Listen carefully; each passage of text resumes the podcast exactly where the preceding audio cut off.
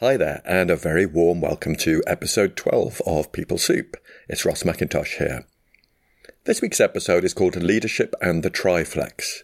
I was trying to give it a bit of that Harry Potter, Indiana Jones vibe and hopefully intrigue you enough to listen on. What I'm going to do is actually present a bit of my own research, which I based on interviews with leaders in the public sector. In those interviews, I was looking for evidence of how they fulfilled their leadership role and experienced organizational politics. My reason for sharing this with you is I think that the examples and quotes from their experience could give you ideas for your own role, whether you're a leader or not. And if you listen on, you'll hear how the loo break can form a key part of the leadership toolkit.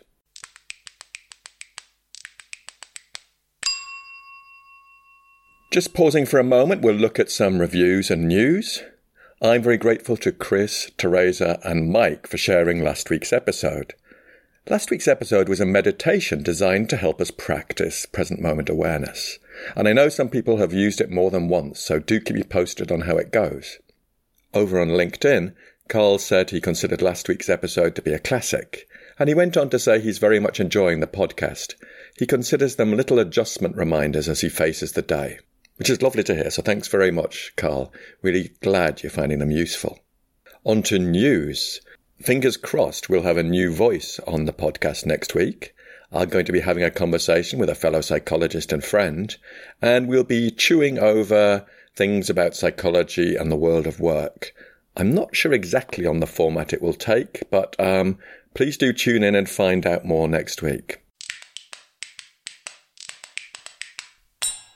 Okay, so down to business. In my interviews with senior leaders, I was looking at their experience through the lens of psychological flexibility. Now, psychological flexibility is something that acceptance and commitment therapy, or ACT, aims to strengthen. It's made up of six processes, which I'm representing for this podcast using a simplified triflex. As you may deduce, the triflex is a triangle, you can have a look at it over on the episode notes on rossmackintosh.co.uk. But to be honest, I think you all know what a triangle looks like. I'd even say it's an equilateral, if that's your bag. But at the three points of the triangle are three processes, which are be present, do what matters, and open up. In my interviews, I was looking for evidence of these processes. Let me just tell you a little bit more about each one. So, being present it's that idea that at work, whilst we may be there in body, our minds may be elsewhere, fretting about the future, planning, or ruminating about something else that's happened. Do what matters. That's about really aligning what we do at work with our personal values and bringing those values to life in our behaviour. We know that this gives us more meaning and vitality in the workplace. Then opening up. This is all about developing skillful relationships with the content that our mind produces.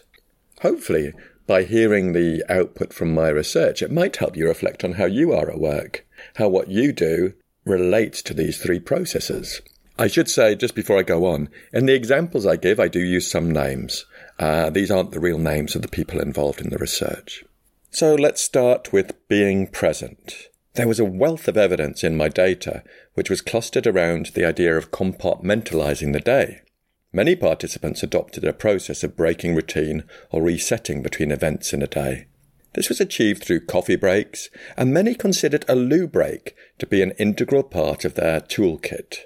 Some called upon others for help in getting into the space that we need to be in. Finally, most participants planned their cognitive resources for the day or week, and as Diane said, she recognized the physical and psychological demands of each event.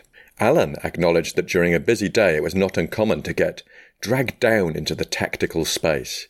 He found that an ability to flex his attention and recognize where he was and the resources available in his environment allowed him to reflect on where he could add most value and move back to the strategic space. Hugh thought that by adopting a curious attitude, you'll see stuff going on around you and make links between them.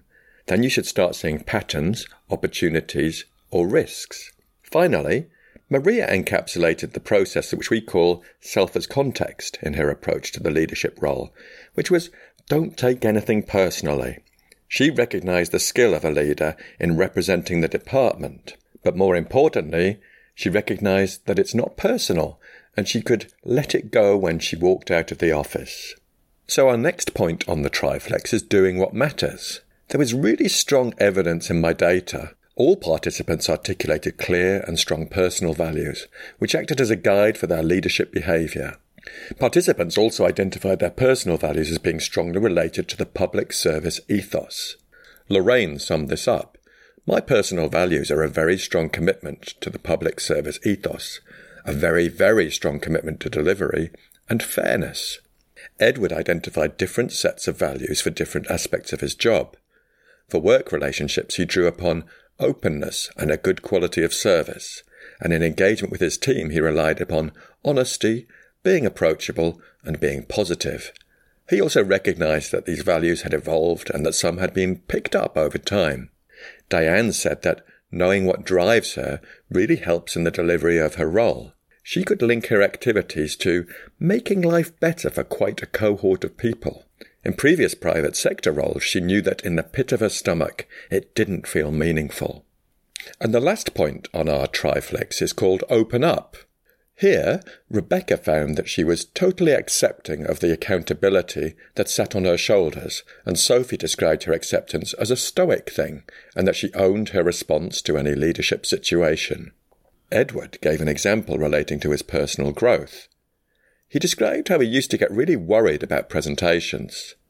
His approach was to acknowledge this and then consciously and actively do more presentations in different scenarios and with different audiences, and he now felt much better about them. An interesting theme was identified in terms of recognizing that support was available when a participant was faced with a leadership challenge that generated unhelpful thoughts. This is probably best illustrated by the following quotes. The first is from Edward. He said, The sort of cynicism that comes with experience, you hear the devil in your ear saying, well, there's no point doing that because it won't change. Or, we did this four years ago.